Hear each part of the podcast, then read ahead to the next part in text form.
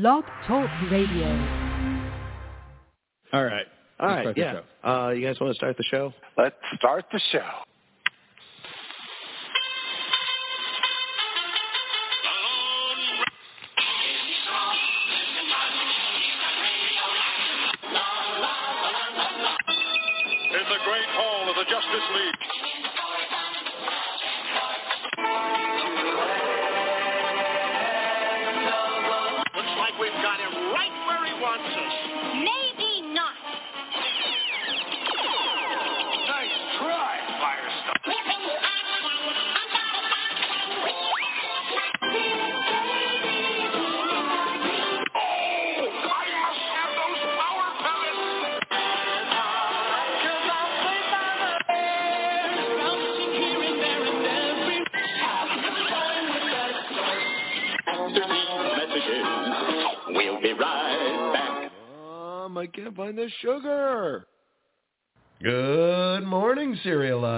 And uh, Merry Christmas. That's right. It's the Saturday Morning Cereal 2021 Christmas Extravaganza Palooza. uh, well, you know, it's Saturday Morning Cereal. It's the show that talks about all those themes of Saturday morning TV that not only did we grow up with, they've been growing up right alongside us. Uh, and uh, and in case you didn't know, I'm not Santa Claus. I'm your host, Dan Grimshay. I've also got a couple of elves. Uh, hey, hey, Marquis, tell everybody where you're at. Hey, hey, I am right here next to you, my friend. Mm-hmm. Next to all of us in our hearts. Merry Christmas. Uh, and hey, Jimmy the Gent, Lazinski, sound off, won't you? Ho, ho, ho, ho, listeners. Ho, ho, ho. Oh, I know the tone of that ho ho. Hit, hitting those hoes. I know it. I could. I All recognize it.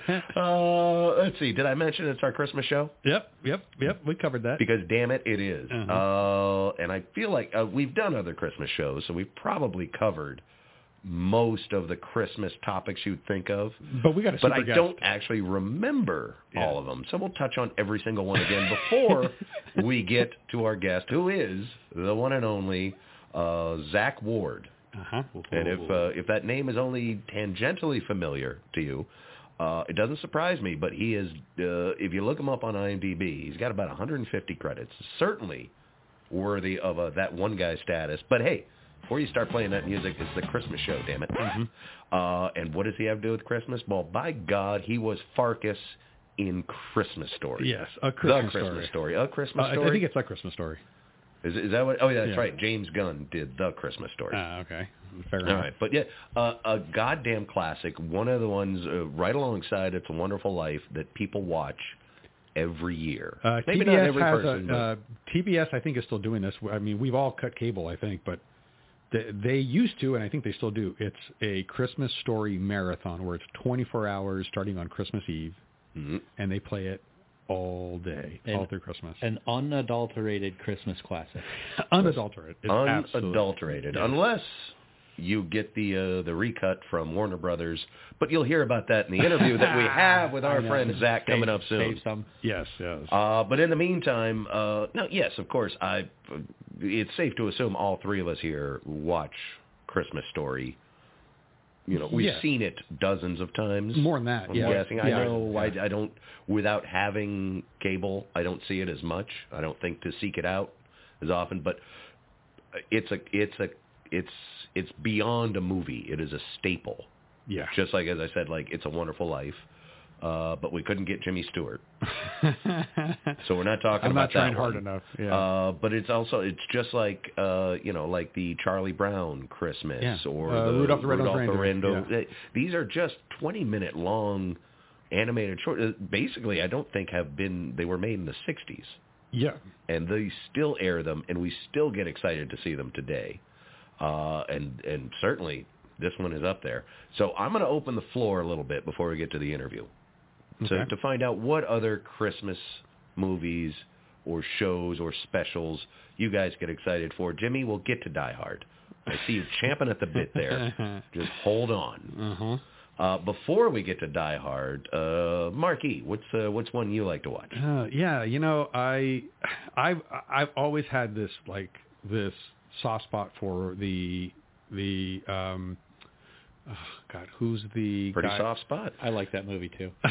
no, I'm trying to think of the um, Bing Crosby's uh, Rudolph the Red-Nosed Reindeer. I think he's the one that does the voice of the snowman, right? Is that Bing Crosby? Uh, no, no, it's not no, Bing Crosby. No, no, I. Oh shoot, I'm I know screwing what you're this talking about. Uh, yeah. Is it Bing Crosby? Uh, No, I think Bing Crosby is the mailman for A Year Without a Santa Claus. Okay, that's, oh, that's yes, it. he does Okay. play. You are right, and he did. It, it it just sounds like Bing Crosby. It's not like they said, "Hey, Bing, could you do a character?" Yeah, but I They like just did, the. uh, you're thinking of uh, the snowman was uh, ha cha cha. no, I, I don't think that's him either. What is? Uh, What am I thinking of? Jimmy my- Durante is who I'm thinking Yeah, of. that's- what, it was who Jimmy did- what Christmas special? is he Jimmy in? Durante was the the narrator for Frosty the Snowman. okay, that's, That's it. who it was. Okay, that's We're- right. I think we're getting close. Right, But we're what about Rudolph? Rudolph w- was um, Does anybody want to look? I want to say it? Burl Ives. Oh, I think you're right. Mm, I think we've got it. Okay. I are think are, we've are we going to go with Burl Ives or should I look it up?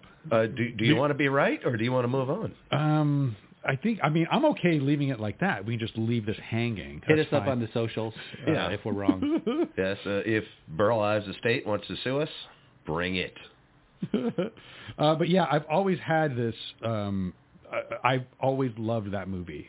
I love the um, the look of the characters, the design, the Claymation. The story is obviously epic. You know, all the voice acting is superb. The music is amazing, and it's just something that like when I hear those songs or when I see that thing playing, like I am instantly transported to when I was a kid and when you know presents under the tree like really meant something like when you really like when you asked your parents for something like the one thing that you really wanted just like ralphie with his freaking bb gun right Yep. like you just wanted this one thing and oh i want that one thing and they But you never got your father's love, did you?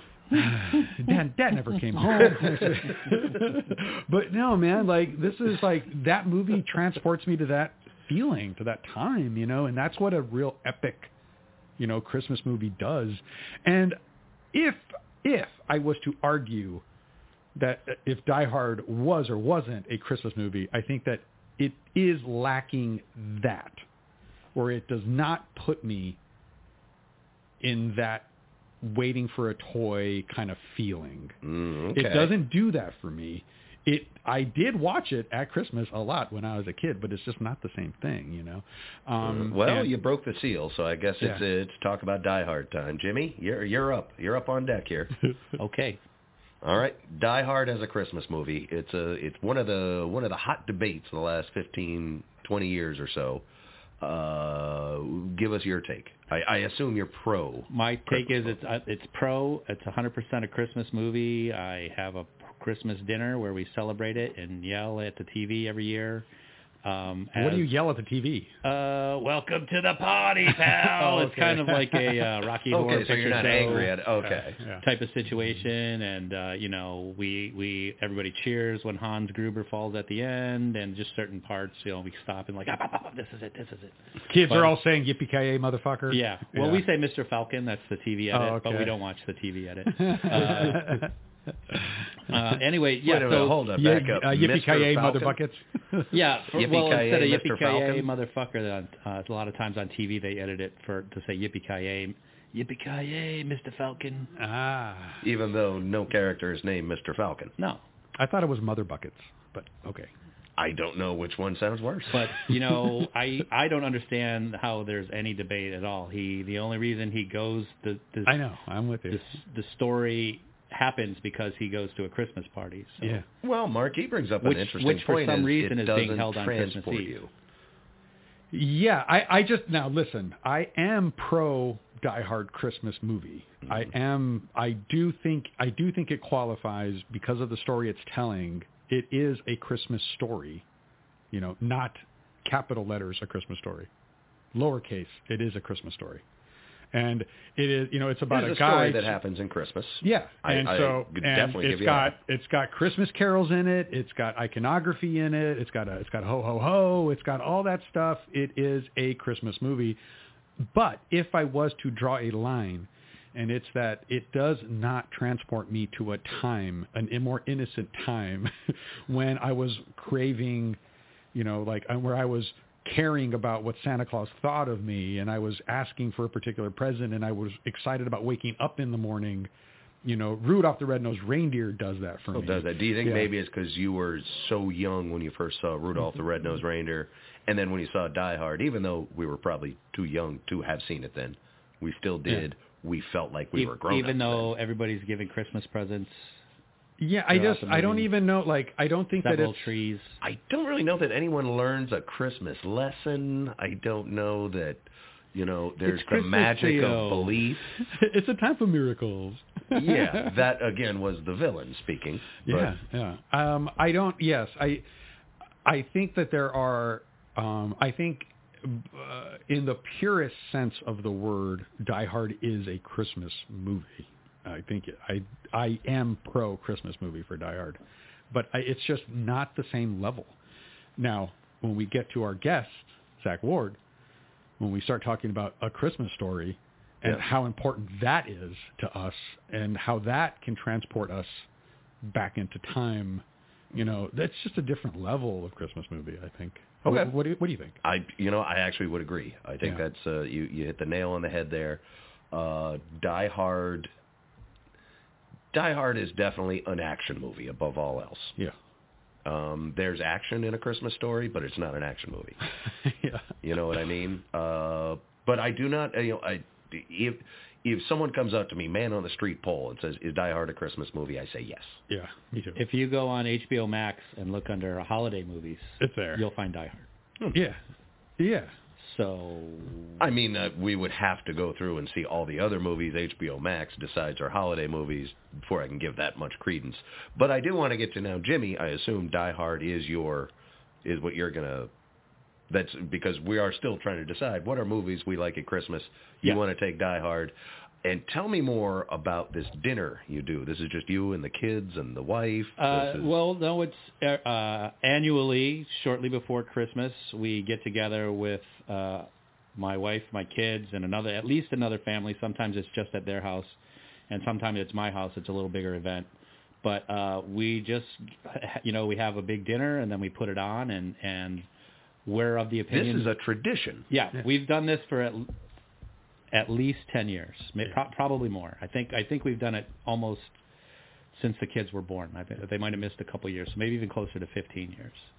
But uh, yeah, So you have made this. I mean, this is definitely now Die Hard for you. I would Yes. say is absolutely inextru It transports you to at least Christmas 15 years ago. It's it's, it's Yeah. definitely gonna it's it's uh, that is gonna do to your kids what Rudolph and a Christmas Story did to me. right.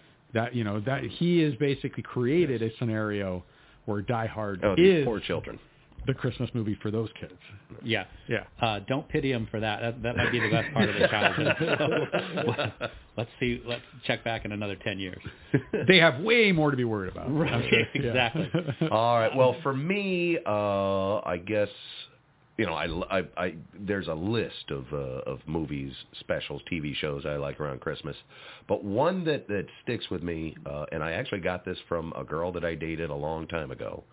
She absolutely loved it. We would watch it together every Christmas. Uh, the Denis Leary movie, uh, The Ref. okay, I I've don't know if you guys that. remember that. Yeah, It's yeah. kind of a dark comedy. yeah. Uh, Um, isn't there like a kidnapping there? Yes, he's, Yeah. it's like a home invasion, and he holds a family hostage Yeah. because the cops are looking for him. Isn't Kevin Spacey in that? Uh, it's hard to say if, if Kevin Spacey's in anything. I'd have to put it on again, see if he hasn't been replaced. Yeah. Uh, but you know, it is one of those movies where none of the characters are are good. There's Yeah. not a good guy, so it's kind of okay for Kevin Spacey to be in it. He's uh he's a, he ends up being a jerk, uh, and everybody's kind of a jerk. It's uh it's it's a very adult kind of Christmas movie. I forget exactly what lesson you learn other than stick with your family even if they're dysfunctional. Uh but that became it was like uh and if we were still dating, it would probably mean a lot more to me. But I do remember the couple of years we were together when we'd watch that. I mean, like, You and Kevin is- Spacey? Me and Kevin Spacey. you Uh, guys just, just snuggled up there. uh, you know, he, he he he moved on without me. You, you you just took a couple of roofies and just Yeah, kind of I, I turned 20 and he, he wasn't interested anymore. Um, no, uh, but I'm I'm going to go with the ref. Just uh, as the one I'm pointing out this year. We'll probably do this exact same Christmas episode next year, so I'll think of something else by then. Well, I, I, I do think that there is like there is a Christmas movie that we would all watch now as 30, 40, 50 year olds, whatever age we are. There's a mo- there's a Christmas movie that we would watch now, There a which I think 30 year old around here? Who- well, yeah, I'm, I'm uh, somebody out there in the audience is 30. Um, and so I was just thinking like we would all probably watch Die Hard before any other Christmas movie, like in a normal, you know, normal setting, right? We're going to probably watch that first, right? Well, it's a lot more likely that I would watch Die Hard in August than I would watch The Ref. Yeah. Okay. Fair enough. Especially compared to like Rudolph the Red-Nosed Reindeer. You're not watching that in July. Oh, I'm not Yeah. watching any of those. All right. Fair, Die Hard fair. still works all year round. Yeah. Jimmy, do you ever watch it? Uh, you know, In in, a the summertime? non-Christmas, yeah. Sometimes. Hmm. Sometimes. Or do you But- do you do but- Die Hard with a Vengeance? Uh, sometimes I'll watch it, but it'll come on and I'll be like, ah, I kind of wait and wait for Christmas to Yeah. watch it because I know I know we're gonna. I'm during the holiday season. I'll watch. It. I've already watched it three times. So This and then, and then maybe- holiday season we're in. yeah, and then I know Saturday uh, we're going up there for the party, so uh, we're gonna see it again, and I'm sure I'll watch it after that. you know. Oh, all right. well, it sounds like you just more evidence that you have made it your Christmas movie. Yeah, but to be fair, I like it. It's one of my favorite movies, with or without Christmas. Hmm. It's up there. Yeah. which is definitely I think a positive for Die Hard. Yeah. But a little bit of a little bit of a the- negative for it being a Christmas movie. Again, though, debate should be settled. It's a Christmas movie. Yeah, it is. But We when I watch it that. during the summertime, I'm I'm I'm wistful of Christmas. Ooh. Like I can't wait for the holidays. Little tear. So it it does transport you to Christmas when you watch it off season. What about Die Hard 2? It also takes place at Christmas.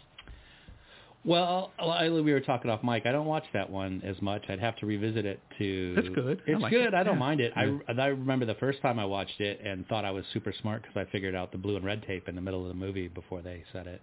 Eh. And uh, of course, you know, a You- good, so a good you- story is going to make you feel smart, like you figured everything. Yeah, you yeah you kind of had to figure it out. Yeah, yeah, yeah. So Is, there um is there a movie in the last five or ten years that you think can kind of qualify as either a Die Hard Christmas movie or as a more traditional Christmas movie that that maybe you've seen?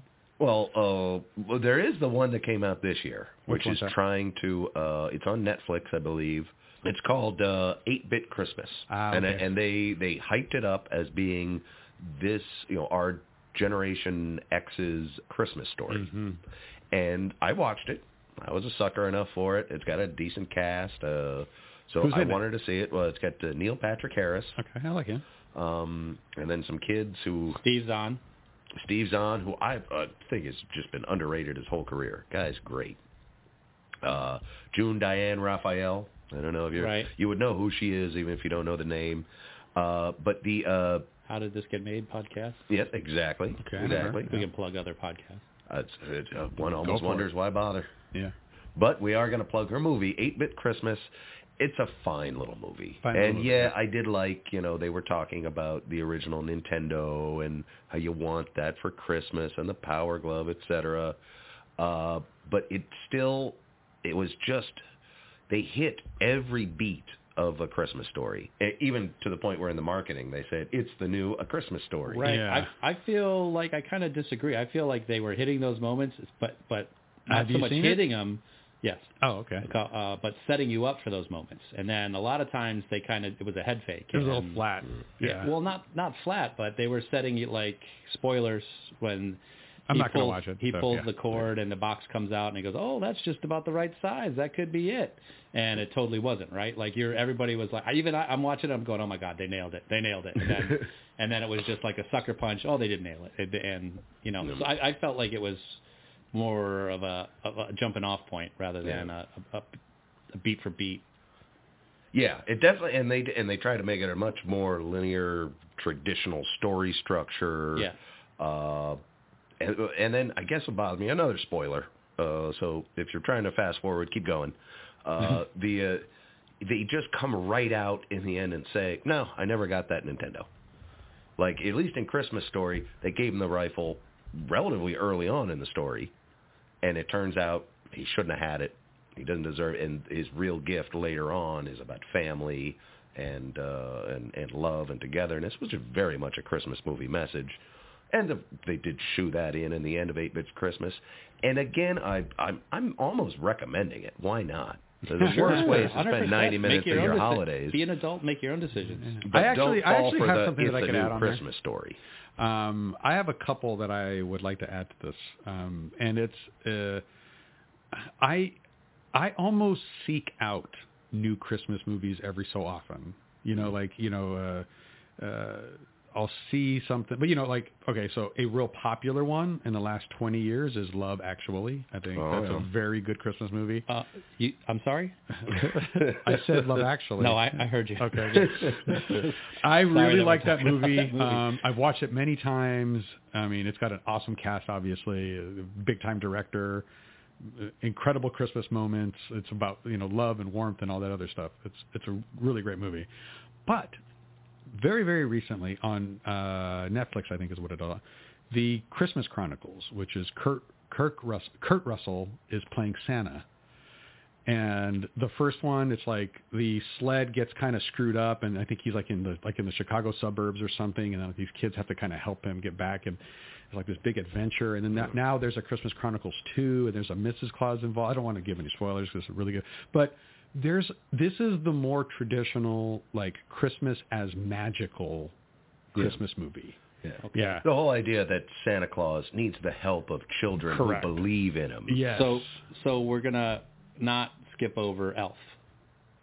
well, that's when when it's your turn, you can bring up Elf. That's No, he's had his turn. Oh, you He's did, you did two movies. I thought we were doing modern movies. Okay, that's You fine, that's two. fine. He snuck it in there, and Yeah. I'm glad no one brought up the Santa Claus.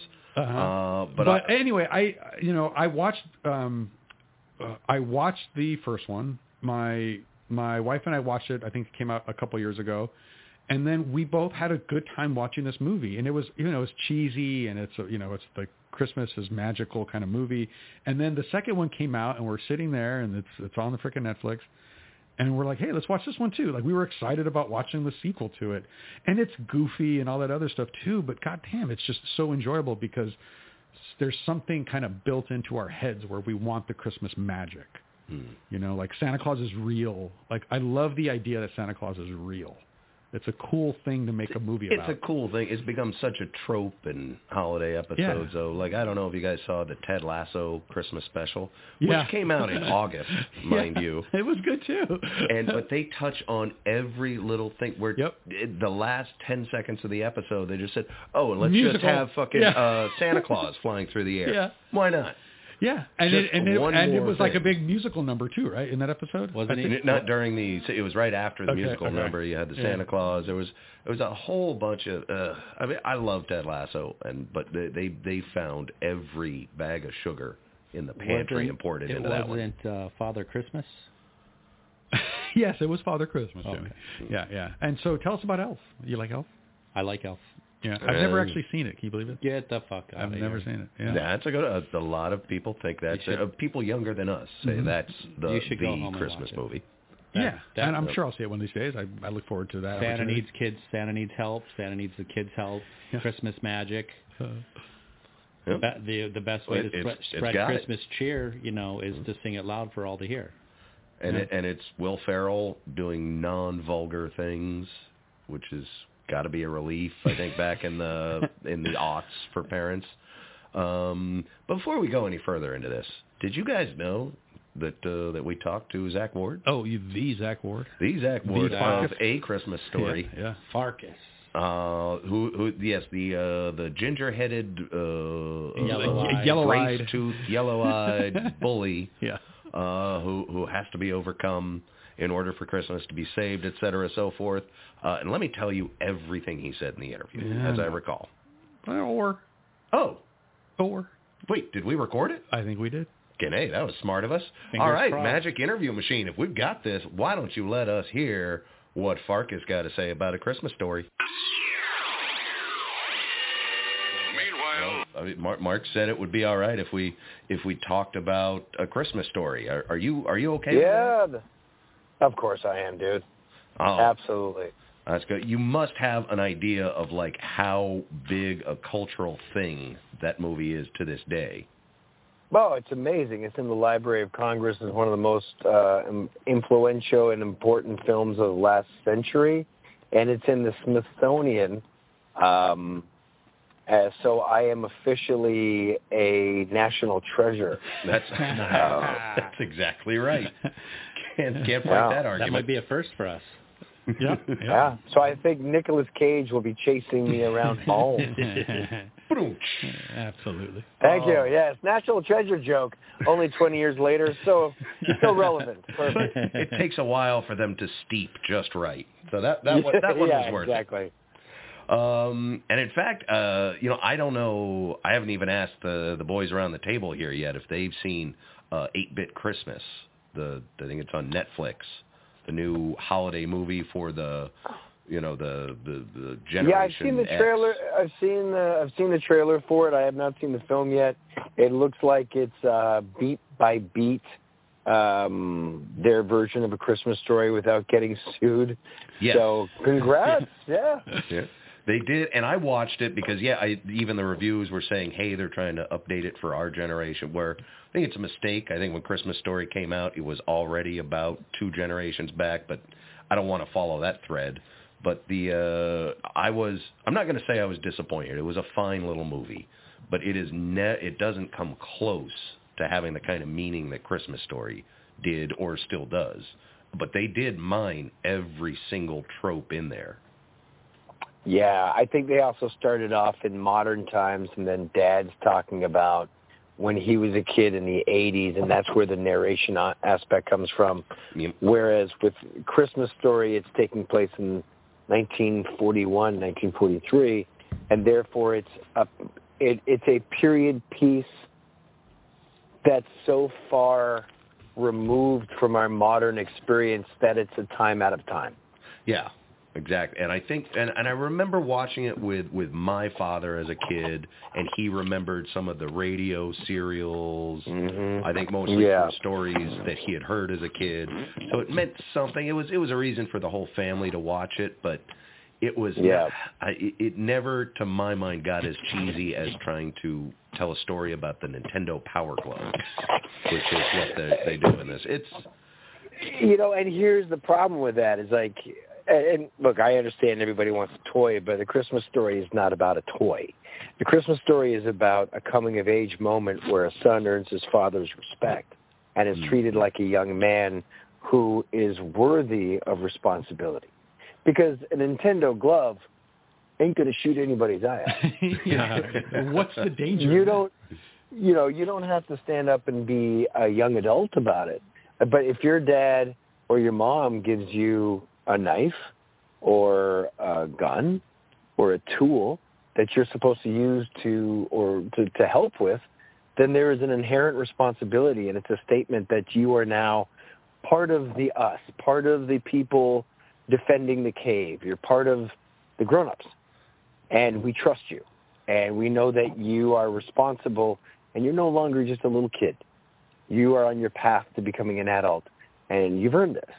And that's why the movie res- resonates the way it does with so many different cultures, so many different generations, is because it is the moment that that child earns his father's respect. And it is something that he wanted dearly, and it's shown throughout the film. The film is almost like Homer's The Iliad, but from a child's perspective, fighting the different demons and how he stands up for himself and no longer and chooses to no longer become a victim. And you know, nowadays, unfortunately, people like to complain and they're terrified of trolls and offending anybody where you know, the world was what the world was and uh I love Mark Twain. I think Mark Twain is fantastic. And then they have a difficult time reading those books in school be, because um, there's certain words that are used in there that are offensive today, but they existed and they were utilized and using that as a reflection as to what society was and how it changed. Who Huck Sawyer and, and uh, Huck Finn and Tom Sawyer hung out with you don't apologize for it. You use it as a mirror to reflect upon society, its values, and then realize what your choices are in the present time. yeah. And people are afraid to have that take any stance It can't be so malleable in order to ensure that it doesn't offend anyone. And in that, trying to please everybody, you please nobody. Yeah, and it's it's not like it's a, a an offensive through line in Mark Twain's No. books or anything. It's one character's name and an otherwise very big, very nuanced, just you know. Exactly. And if you think about what we're referencing to the rest of the public is N-word Jim. There was a character in it named N-word Jim. That's what they called him. Mm-hmm. But if you look at the story, Huck Finn, Tom Sawyer and Huckleberry Finn are now equals with this guy. They're befriending him. And so it's a process of ingratiating multiple races in a pro- in the story in order for at that time people to see them through the uh, the lens of a different experience. Yes, would I turn around and use the N word on someone? Hell no.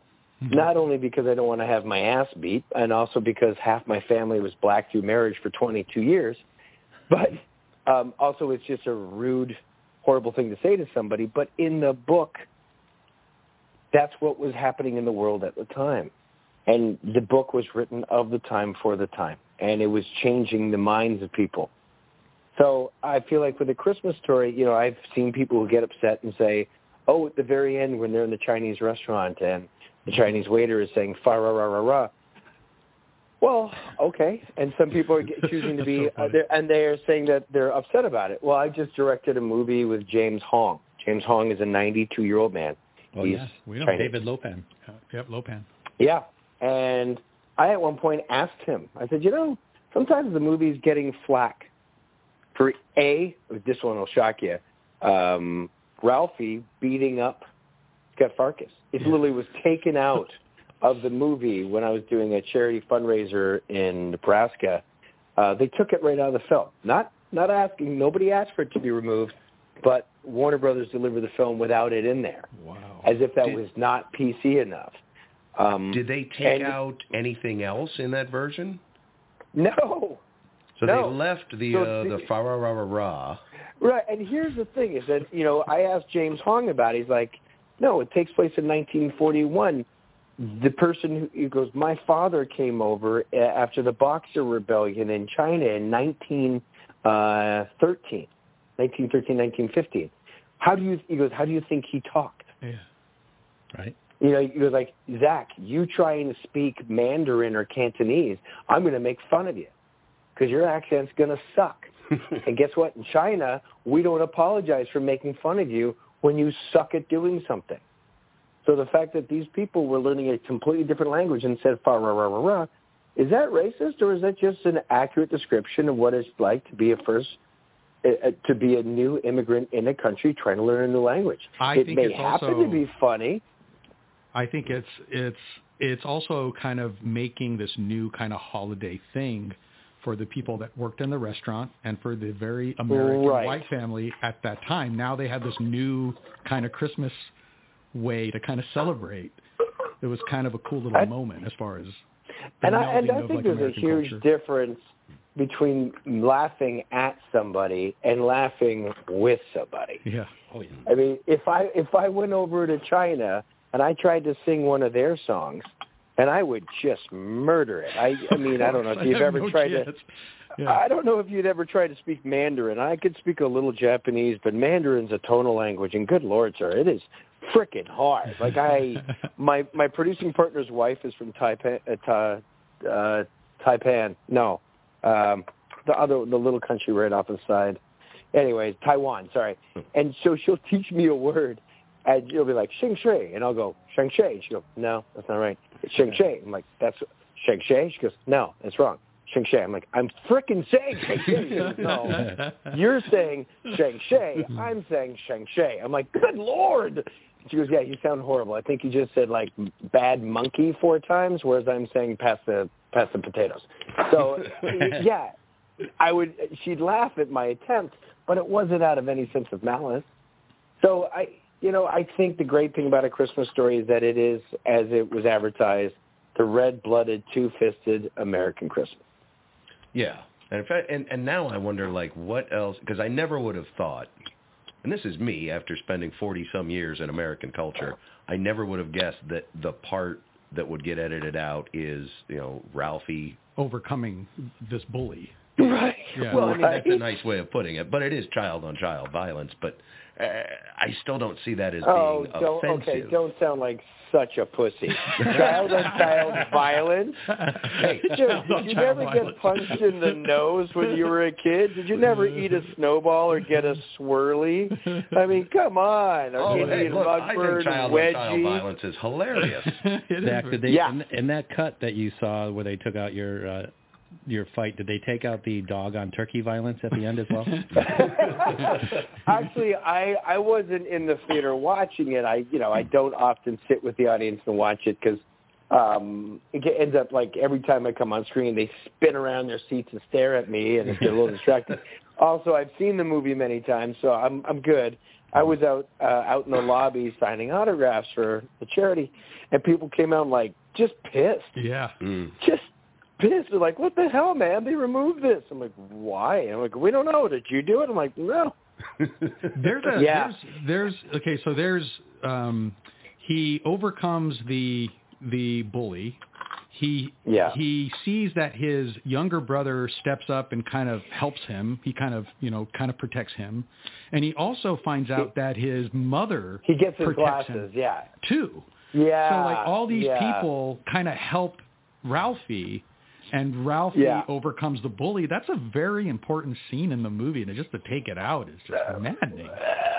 Uh, you know, there's an old story. I can't remember which one it was, but in Rome, there's a bunch of popes ever come up every once in a while, and one of the popes uh, went on a, a tirade about um, genitals.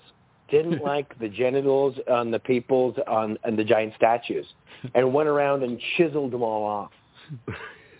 chiseled like on on Leon on like Michelangelo's uh, sculptures, taking a chisel and whacking off their junk. I said that wrongly. Sorry. Uh, cutting off, let's uh, let's circle back to the child on That's child a violence. pope. That's a pope for you. and that's because he was offended by that and made this big adjudication. And the thing is, you know, uh, it, unless it's a swastika, uh, unless it's just like some v- violent uh, imagery of uh, that is inciting a riot and hatred.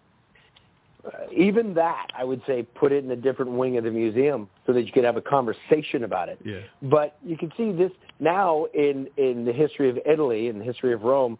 They're they're ashamed of this moment in history Yeah. where this pope went around with a chisel and destroyed pieces of art Yeah. that are going are lasting for thousands of years because this little man had a little you know chip on his shoulder and need to cut the genitals off of marble statues. So there's a level where you go, let the art piece be what it is. If you don't like it, don't engage, change the channel, Yeah. just shut up.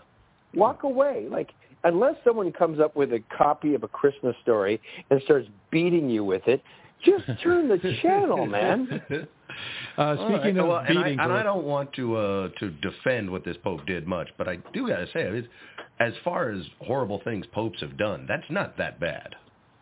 Well, that's not the only thing he did. Yeah. So come on. Oh, okay. There's a okay, lot. Good. I was say, if otherwise he did a good job as a pope, let's just glue the genitals back on when he's gone. Right. yeah. Like they did in Goonies where they had the little sculpture and then they glued it upside down. and then so it's like upside down. An Yeah. erection. Yeah. I wonder yeah. if Warner Brothers would take that out of the movie right now for a charity. I, Oh, you know, I was it Warner Brothers that did Goonies? I don't know. That's a really good point. I wonder if they could do that. I mean, you look at you look at uh, the Truffle Shuffle. You're basically Oh, making out. fun of a fat kid. Yeah, that's out you're for sure. you're you're quote fat shaming, but Yep. it's like were they? You know, the interesting thing is like so there, there's another movie called Finding Ohana that came out on Netflix, and it's basically a Hawaiian Goonies.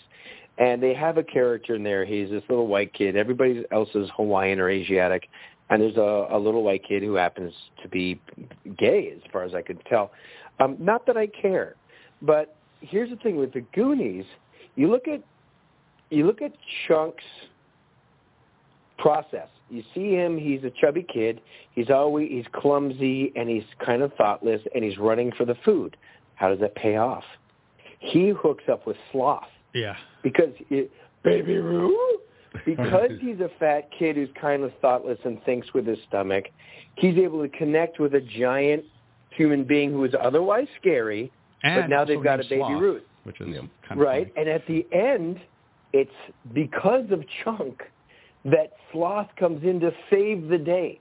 So if it weren't for the kid who brought baby Ruth and was kind of thoughtless, you wouldn't have saved the day. On the other movie, on the Finding Ohana, you have this character that happens to be gay, and it never comes into his character arc.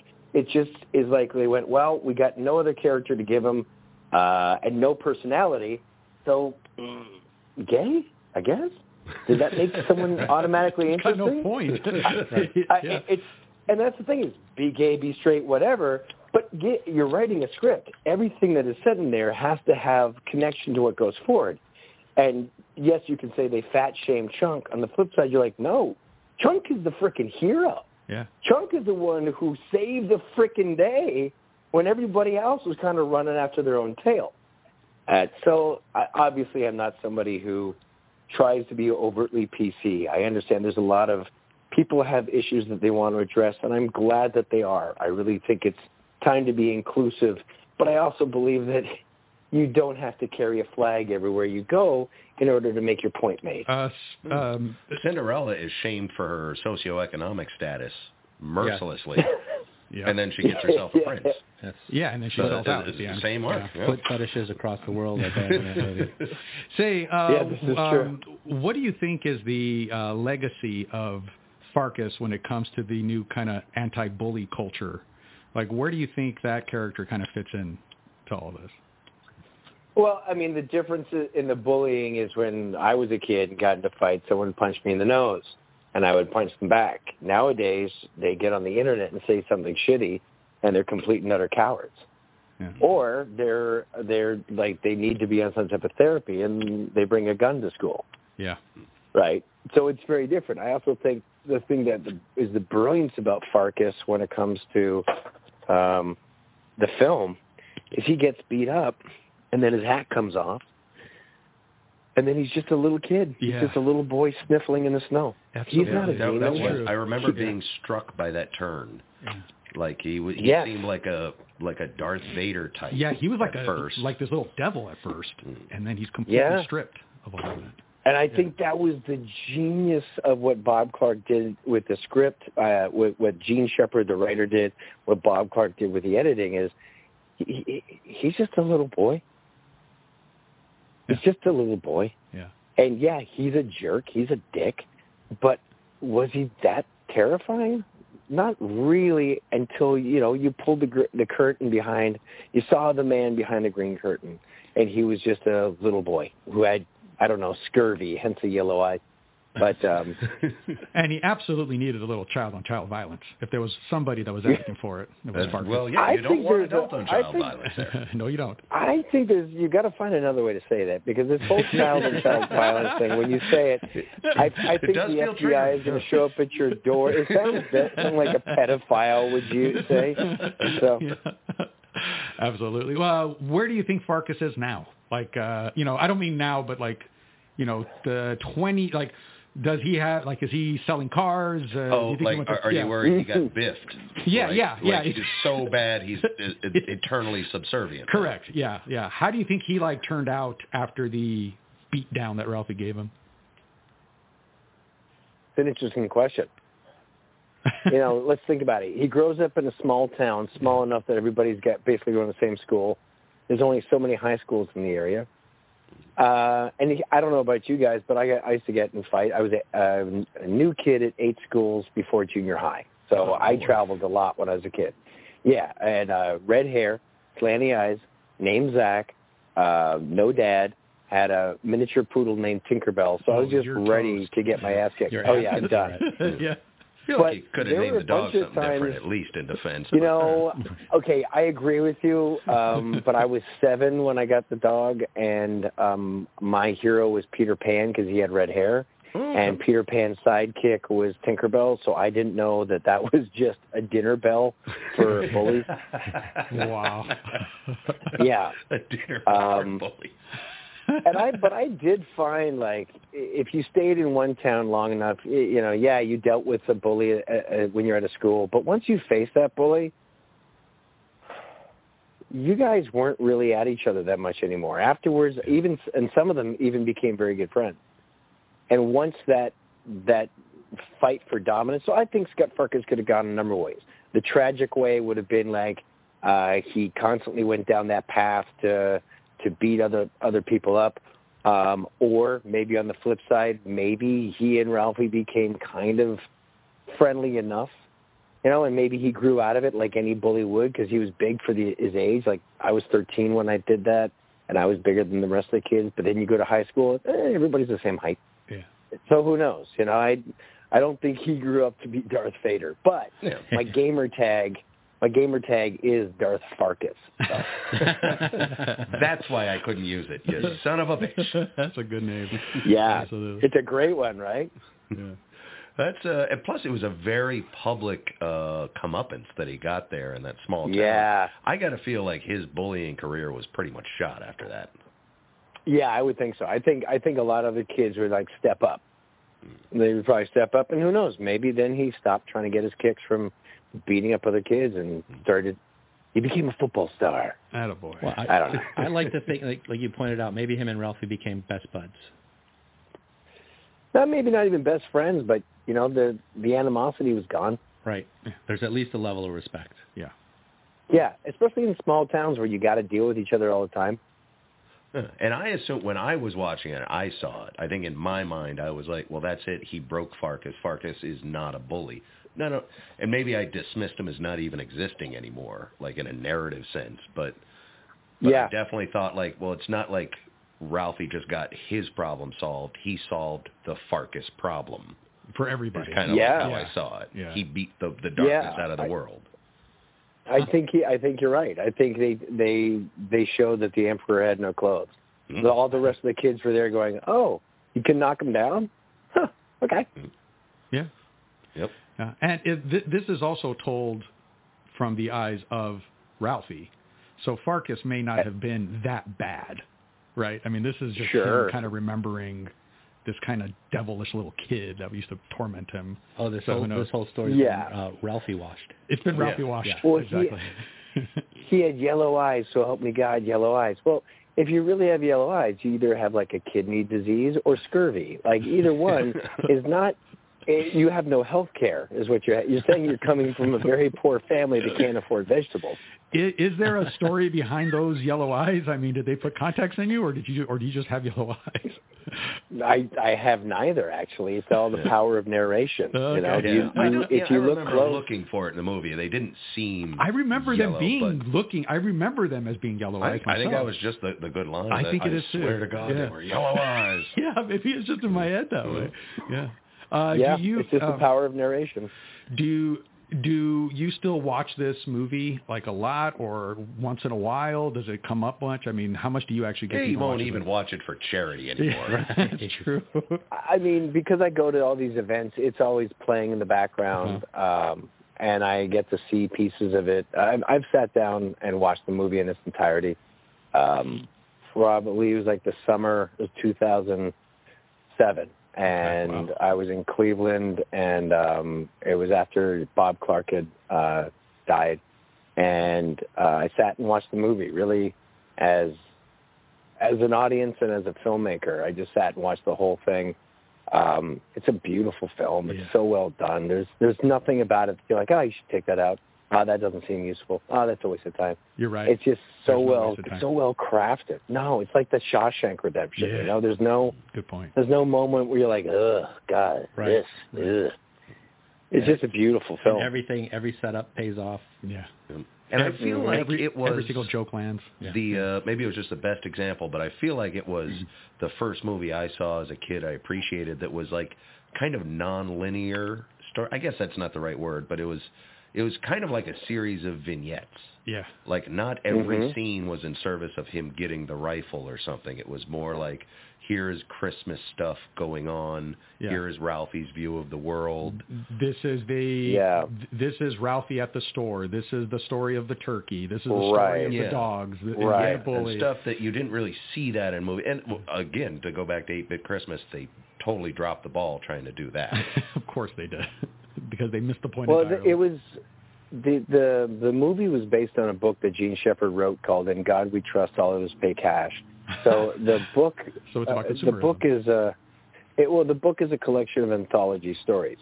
Uh, it's an anthology of small stories, and so Bob Clark worked with Jean Shepherd to create, take all these uh, memories, these small stories of his hometown of Hammond, Indiana, and turn them into a cohesive, connected story value. And like I said, like Homer's the Iliad, it's really Ralphie's journey through being a child and be, starting to his coming of age moment as he's growing up. And I I think every single moment you have is is char- is a, either feeding the story or it's feeding the characters. You know, the fact that he's sitting on Santa's lap and he's like, "Football? What's a football?" And then he gets pushed down the slide, but he stops yeah. and he turns around and he crawls up. Oh. And I love that. I love that shot. I love that shot when the camera goes looking up at Santa Claus and the elf, and they're looking at him like, "What the hell is wrong with this kid?" and it's just, it's so subtle. It's like, "I want a Range Rider, uh, Red Ryder Range Action 200 shot BB gun." he's like, "You shoot your eye out, kid." And then it's just that foot to the, foot. forehead. yeah. yeah. God, It it's so good. It's just brutally honest, you know. You shoot your eye out, kid. Just funny, and and it shows what he's fighting against, and yeah, it's it's really well done. Yeah. So much about he he wants things. He wants he wants the to go to ring, and that ends up being a big disappointment. He wants the the red. He wants the rifle, and immediately shoots his eye out. Immediately. It's, Yeah. yeah, Right. yeah, yeah, he fails big time. Yeah. yeah. I I think that this like this this movie came out like in the early '80s. Yeah, it feels like it came out like with the Jimmy Stewart movie, like with the you know like it's Yeah, This movie yeah. feels like it's always existed. well, and it it's has one of those that is still. I it's been a couple of years since I've seen it. I don't. I cut the cord, so I don't have TV. So it's something that I would have to actively go get actively it. Yeah. seek out. Yeah. But I do remember when it was on TV every year. I assume it still is, but uh, and I would come across it invariably at some point, and I would be so excited. Yeah. I'd sit to, it's it is a tradition. Uh, Yeah. So many of us watch it, just Right. like It's a Wonderful Life. All of those. It is not a movie from 1983 or anything. It is a all all Always. caps Christmas movie. Yes. Right. All caps. Um, and uh, It's- and that's something it's I think we amazing need to 'cause- thank you for, Zack. Uh, I know you don't watch it every Christmas, but we do. holy hell, a lot of us do. Yeah. It is more than I- just I- two hours I am- of entertainment. I'm very grateful to be part of something like this. Like, you know, if you look at my resume, I've done about 120 movies and I've had TV series that have lasted for 50, 60 episodes per series. And so I've done a lot of work, but I've, I've gotten the opportunity to be in some big movies and that's fantastic, but none of them are this. So, I, you know, I was a 13 year old boy who auditioned and then got the job and it turned into this amazing film. I can't really take a lot of responsibility for it. I'm just I'm very grateful that I had a very punchable face and uh and my braces helped, you know, it all it all came together. Is that it sometimes uh when you're on set when you're making a film there's a certain amount of magic that can occur and Bob Clark caught it perfectly. Yeah, and this is, uh, I mean, it goes beyond. It doesn't matter how many blockbusters you can be in, and I know you've been in a, in a few biggest movie of the summer, et cetera, and that's a big deal. But it doesn't hold a candle to family traditions. Yeah. Nobody sits around and No. watches Transformers yeah. No. every year. You know, that's, the thing. not a is part like of our Not a lives. Yeah. I was very grateful to be in Transformers, the first one, the good one, and then. uh But you're right. No one's watching that year after year, and I've done like you know, like I've said, I've done charity signings all around the country, and my favorite experience was number of times I've had uh, people in their 70s, and this is probably 10, 15 years ago, uh, walking up and and I'm sitting there with a couple of the guys for, who were in a Christmas story, and um, the 70 year old man, 80 year old man is like, so so where are the guys from a Christmas story? and I I kind of raised my hand up and point at myself. I'm like, um, that that's us, sir. And he's like, but but you but you it was back in the 40s when I was a kid. Like it it took place in the 40s, but it, it didn't. We no, it's a and the fact that people keep on connecting to it, like they watch it when they're children, and then they grow up, and then they have children, and then they they see the movie from the father's point of view or the mother's point of view, and then they they're looking at the kids as parents of children, and you know it's it's an amazing thing to be part of. Uh, r- real quick, Zack, you you know this movie Yeah. t- touched a generation, right? And like we mentioned, we all watch it every year. It's part of our tradition. Uh, wh- what is your what is your tradition movie? What do you watch with your family every year? Is there anything that you like? Uh, my wife and I love watching Die Hard. Huge Yeah, fans of the original boy. Die Hard. Yes. Um, that's a great one. Uh, Shawshank Redemption and Highlander. Highlander. hmm. Yeah, Not bad, actually. Good. Right. Okay. Okay. We'll let you It's a pass little on odd. That's a fine that's a Okay. fine evening of cinema right That there. sounds great. That sounds great to me. that. All right. Well, you know what? I know we've taken up a lot of your time, uh, and you've been so kind to talk to us about this. I know especially this is one of the first credits you did, and you've got literally hundreds since. But uh, if you want to take a few minutes and plug whatever movie you are currently uh, starring in, producing, directing, writing, uh, give give us some meat. Where can we next find you? Uh, my next movie, the film that I wrote and directed, starring James Hong and Michelle Fang and Anna Har and Matt Sato and uh, Dante Basco and Dave Sheridan. Um, that's coming out. It's called Patsy Lee and the Keepers of the Five Kingdoms, and that is The Goonies meets Big Trouble in Little China. Oh, sold. two good things to me. Sold in the elevator. Right? Zack, um, when I was a little boy, I used to have to get up really early on Saturday mornings to beat my brother to the couch so I could get a good spot in front of the TV to watch uh, cartoons, right? But I'd have to Yeah. get up even earlier than my parents and race into the kitchen to pour myself a big bowl of cereal to enjoy the day. So, Yeah. Farkus, yeah. Farkus, I'd like to know what's your favorite bowl of Saturday morning cereal and what cartoons did you watch? Oh, okay. Well, um the cereal. My mom was a hippie, so she wouldn't let me get the cereal, the the sugar pops and any of that stuff. So, yeah, I know, right? So it was like, so Honey Nut Cheerios were a big treat for me. That, that's good. Um, right. kind of lame, It's all right. um, with some almonds on it, right? oh, and you're making it then, uh, yeah, I mean, Uh, Dude, I, I I loved it. That was my thing. Yeah. And then it was always a what's um Schoolhouse Rock, you know, on I think those ABC would come Right. out like Mm. I'm just a bill up on Capitol Hill. Right, Uh, right. those were awesome. Uh, Yeah. Um what was the other one? Uh Kung what was the one where he, he would do the kung fu and Hong Kong Phooey? oh Hong Kong Phooey, yes, that was it. Ooh, wow. Hong Kong Phooey. Good pull. Ca- Captain Caveman, Oh, yeah, that's a um, good one. Jonny Quest. Jonny Quest. Jonny Quest was the bomb. Mm-hmm. Uh, the what was the one? The Ugloids or something like that. And they, they make the weird Uh, noise and then Herculoids? you change shapes. Herculoids. That was it. Jimmy yeah. is on today. You're killing, it. Yeah, bro. killing it, man. Uh, do have you ever seen uh, the Venture Brothers? oh yeah. Oh, Oh, yeah. yes. We're big, big fan. Oh, Yeah. Dude, I worship those guys. That thing is the best cartoon ever. Yes, but yeah, that yes. was my stuff when I was a kid. And then trying to read my brother's comics before he caught me and beat me. Yeah. so all right, we're going to end it with some with a little child on child violence. I can't think of a better way. Circle back. All right. Thank you. Thank you so much, Zack. I really Yeah, do thank it. Thanks so much, Zack. Uh, good luck Oh, uh, it's a pleasure, professionally, and Merry Christmas to you and yours. Um, Oh, thank you. And if um, anybody wants to reach out and say howdy to me on the social medias, uh, it's for Instagram and Twitter. It is Total Zack Ward. That's T O T A L Z A C K W A R D. Um, drop by, say howdy. I raise money for Alzheimer's, the Alzheimer's Association, uh, trying to beat the pants off that stupid disease. Absolutely. Unfortunately, my father has it. Um, and so I try to do some good things with what I can do. You know? All right, brother. That's Well, great. All right, and uh, and if we want to square off against uh, Darth Farkus, can we find you on Steam, on uh, Microsoft? Where, where, where, PS5. Uh, I never have any time anymore. I use, I get to play video games for like four days a year, and then Oh. otherwise I just I can't get lost in it. I just you know, I I'm a very fortunate person. I get to do what I love for a living, and it um the only downtime I have is right after Christmas, right before New Year's Eve, and so that's those couple of days there. I just find a game, play it, and if I can't figure it out, help get help from the walkthrough, and then I'm done, and then I'm back to work.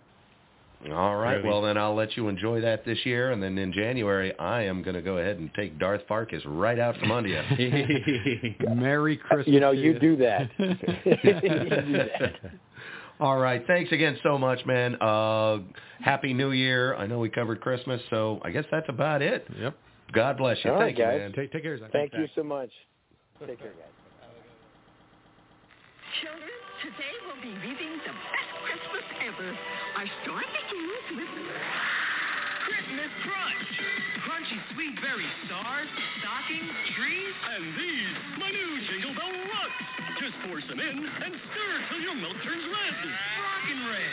It's the tasty part of a balanced holiday breakfast. This crunch is only here for Christmas, and that's one reason it's the best Christmas ever. Oh, I didn't even catch exactly what that product was. Uh, it was Christmas Crunch, uh, Captain Crunch. Uh, okay, Yeah, so yeah. Captain Crunch. Well, now that's interesting because uh, Captain Crunch is uh, he just moved into some other Christmas stuff. If you guys remember when we we had our little uh, production meeting about a week ago, Uh huh. I. I had a, a bag of Smart Food popcorn. oh yeah. with crunch berries mixed into it. Mhm. Found it at Target, never seen it before. A bag of smart food. This is not a cereal box. This is a bag of snack popcorn Yes. with crunch berries in it. Yes. Captain Crunch branded crunch berries. Look for it out there. And the actual Smart Food had instead of being like buttery The- flavored, it well, was like it's the uh, it's the white cheddar is the traditional flavor of every Smart Food popcorn. Uh-huh. Uh, But I think they are doing like a flaming hot now, but I don't want to get into that. But There was this sugar one, on it. It was. I think it had just picked up sugar from being From in berries. a bag Yeah. of crunch berries. Otherwise, it was very plain, lightly salted. Essentially, I think the kind of thing you would uh, string to put on a Ah, Christmas tree. Yeah, I think you're right. Is Especially kind of with the whole color for. motif they were going for. And then with the red and green crunch Yeah, berries, yeah. and it was Christmas themed, and I'm sure it's a limited time. I found mine at Target. I think you're just going to get ants though, because I mean that they're they were sweet and they're. well, if you live somewhere where there are ants in December, you're a lucky person. that's right. Well, that's here where we are. But uh yeah, so uh crunch berries. Oh, crunch berries, Uh-huh. which Yeah. is a perfect, perfect segue from Zack Ward. Uh, man, that was great. He was such a good sport. Yep. It's not we we didn't we it was not an interview to talk about what his upcoming project was, et cetera, so forth. No, he was just down was just to- a yeah. real friendly guy, and he is he's a very busy guy. Writer, director, producer, actor. 120 Uh, something credits of, and I of- of think- just acting. And I think we talked to him while he was on the road driving from From one his, job. his last Yeah. job back to his house or something. Uh, absolutely, he's he's a, a successful working man in the industry, but not so successful he won't take a call from us. Right. So Exactly. right. he is right in that wheelhouse. God bless you, Zack Ward, and a Merry Christmas, sir. Yeah. Um, before we go any further, I have I I've just been handed this bulletin. Jimmy's going to correct us in a new segment on, on the show. Yeah. Jimmy's correction corner. Yeah, yeah, yeah, yeah. What, Real- what did we screw up so far? Real, not not too much. Uh, for, uh, besides, since we turned the mics on, but uh, that was mistake number one. But uh, we did get the Rudolph the Red-Nosed Reindeer was Burl Ives. That was That was correct. That has been confirmed. Uh, All right, Santa good. Claus is coming to town as Mickey Rooney. ah, as the host, as the okay. narrator as Santa Claus. That makes sense. I was thinking of uh, Fred Astaire in Santa Claus is coming to town. Santa Claus is coming to town. Right, right, right. Mhm. Hold on, wait. What was what was the Mickey Rooney one? The year without a Santa Claus. The year without a Santa Claus. Santa Claus is coming to town. Eh, okay, they're they're different It's enough. You kind of should a- feel ashamed. It's kind the same of a movie. part one, part two. It's kind of a, Yeah. it's a series. It's like a Die Hard series. Yeah, Die Hard 2, Christmas famously. Santa Again. Claus is coming to two harder. wow. that is some conjuncture. Santa's closeted with a vengeance. Right. Oh, God. Okay. Oh. All right. So, Santa uh, Claus, Claus harder. That- Ooh, that that that might be the winner. Punch it well, up. it's definitely as far as we're going to go. Right. Uh, all right, and uh, Burl Ives. That that was that was the that one was we got right. And Mm-hmm. uh, what about uh, Jimmy Durante?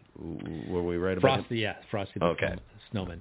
All right, actually, not a bad track record. I, I was prepared to, uh, really be embarrassed there. no. No, no, not too bad. Yeah, but no. you know, Well, the one I said was right, ish. Good. sure. All right. Well, uh, I, I feel like we are definitely winding down here, or we should be, if we want to bring this puppy in for a landing. Uh, any Christmas wishes you guys want to put out there? Peace on earth, goodwill to men, etc. Sure. Uh, be nice to other people. Don't be a dick. Live your life and don't be a dick. Don't be a dick this Christmas. Or yeah, I like it. Yeah, that, that sounds great. I would, All right. I would actually Hashtag watch Don't that. be a dick this Christmas. Don't be. I mean, I think that should be the next next the next Netflix movie. After 8-bit Christmas, don't, Don't be, a, be a dick this Christmas. Yeah, I think Okay. that, Andy yeah, sounds great. he he couldn't be in it uh, just by the title. Well, he wouldn't play himself. Oh, okay. or he would have an awakening a la Ebenezer Scrooge Oh, right. about how, oh, we're almost done. Oh my God! Actually, remember, uh, I don't think we talked about this last year, but it was like the 30th anniversary of Scrooged. I think it was last year, and we had the opportunity, but it Almost- didn't this work is like out. the 32nd anniversary of the uh, National Lampoon's Christmas, I heard. So See? Scrooge So- has got to be earlier well, than that. see, there you go. So we have a lot of Christmas movies to talk about, I but can't not believe now. we didn't bring up Scrooge yet. Yeah, that's my. I should have Hold, let one, that. one more thing. Uh, Don't be a dick opens with a long pan of a big room of young and older actors auditioning for the Andy Dick part. So it's all different people's versions of Andy Dick. It's all Chris Gethard. Right, right, right. You got your John Mulaney's. You got you think John Mulaney would would Well, take I'm on just, the role? I'm just I'm, he might he might be the one talking principal in that shot. Like Okay. you got to have a big name, but I'm just like a room full of different versions of Andy Dick. You know, Mm-hmm. reading over their lines. all doing Man, their best you're making this pretty meta. I, Yeah. I like the direction, but ooh, I'm intrigued by the challenge. And he's casting for the role of himself. So yeah. And this is for anyway, the Christmas Merry movie. Christmas, folks. All right. Happy holiday. Any, anything else from the writers' room on our "Don't Be a Dick for Christmas"? Uh, I think that's enough of this. Ah, that's that's that's about enough of this, huh? Uh, Merry Christmas, everybody. Yeah, Merry, Merry Christmas. Christmas. Happy New Happy Holidays. Happy holidays. How about too. that? Yeah, I, Sure. I didn't mean to exclude anybody. Anything you guys celebrate, celebrate it well. Yep. Yeah. Watch a movie. Have a good time. Have yourself some cereal, enjoy a cartoon, because God damn it, we're all children at Christmas. Hopefully. Now, Uh, see, Marky, that's enough of this. Fair enough. Now we know. And knowing is half the battle. Oh, this is enough of this.